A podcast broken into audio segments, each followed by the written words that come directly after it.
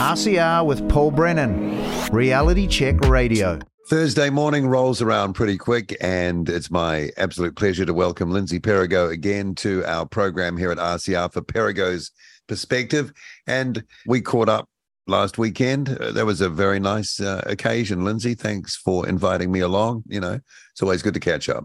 My pleasure, and very much the pleasure of the others who were there, all of whom are doting admirers of Paul Brennan. oh, that's and for good reason. Too much. thoroughly enjoyed the opportunity to meet you.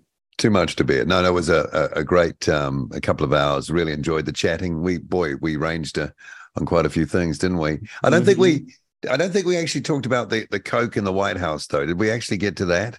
Well, we didn't know as much then as I've just found out that Coke was blown up by the Secret Service. The evidence has been destroyed. Oh, okay, not blown up a nose. Oh, it was that as well. The blow was blown up. and, they blew it up. Yes. Oh my and golly. Closed the inquiry, saying they had not been able to obtain any DNA evidence, fingerprints, nothing. Yeah, right. And then they blew it up and said case closed. So I think we can be absolutely sure the blow is Hunter's. Well, of course. I mean, or, unless it's Joe doing it, or could be Joe's know, blow, yes, or the wife, Jill, Doctor Jill. Mm. Who knows? Uh, who knows? Whose knows? Oh, very droll, Mr. Brennan. Do you think there would have been a puff of white powder? The I, explosion, I, you know? No idea, because naturally, uh, leading a sheltered life as I do, I'm not familiar with these matters, but I, I don't know what phenomena occur when you blow up cocaine.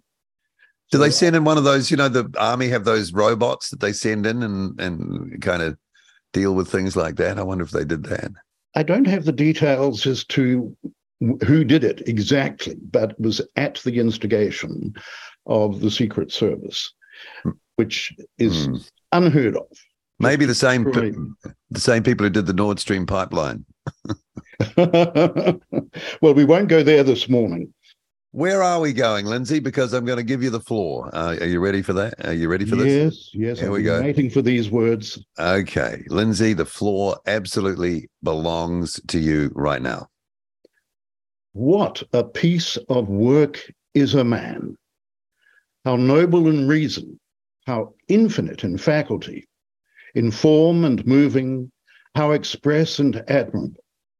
In action, how like an angel in apprehension, how like a god, the beauty of the world, the paragon of animals. These words of Hamlet were at the forefront of my mind on Saturday night as I watched the express and admirable form and moving of the All Blacks against the Springboks. What pieces of work, those men! What gods! What animals! Richie Mo'unga, Aaron Smith, Barrett, Barrett, and Barrett, Will Jordan, Shannon Frizzell, all of them. What a show! As a child, I eschewed rugby. I was hopeless at it, didn't understand it, or the point of it. I did listen to commentary on the big matches, but that was because of the commentator, Winston McCarthy. He was mesmerizing. And here is Clarke to take a long range penalty kick for New Zealand, seven yards inside halfway, and I would say 12 yards from his right hand touchline. Now he's got to kick into a bit of a breeze here. But for a man of his caliber, that bit of a breeze might not matter if it doesn't go particularly high, because they say a well hit golf ball into the wind, the wind never worries it. That back comes Clarke now. He moves up. He's kicking, and it's a long one. Listen! It's the goal!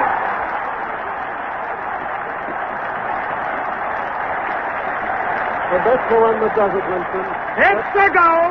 That's the one that does it, I think. And look at that crowd again. The uh, crowd is going absolutely crazy over on the bank.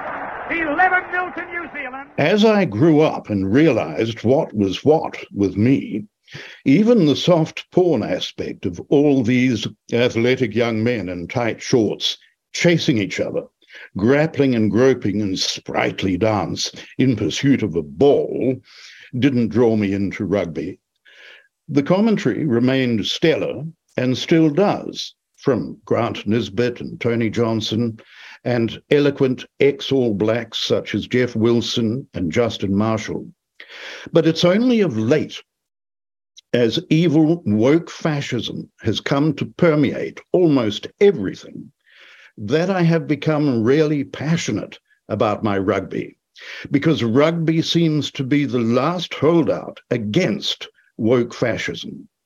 Rugby is systemically impregnably, magnificently anti woke. The men of rugby don't get pregnant or pretend they're able to. All blacks don't seek to play for the Black Ferns, creating an uneven playing field. There are no safe spaces for snowflakes on the rugby field. There are no safe spaces or snowflakes, period. Everywhere is unsafe. And all blacks' pronouns are he, him, and his, unashamedly. Players are, where they are, entirely on their merits. There are no diversity, equity, and inclusion quotas in the selection of an all black. Odd, isn't it? How genuinely diverse the palette is in the absence of such evil. The unabashed object of rugby teams is to win against their opponents. If the loser's feelings are hurt, tough. Preceded as they are by a ferocious war dance, rugby matches are toxic masculinity at its most glorious. Objective rules are scrupulously enforced, by impartial referees, even in the face of jeering crowds who are not impartial. No element of sigh, I just don't feel like disallowing forward passes today, or at any rate, all black forward passes. Maybe I could rouse myself if the South Africans do it. If only the US Department of Justice and FBI were like our rugby referees when it comes to Beijing Biden the bastard's attempts to put Orange Man bad in jail.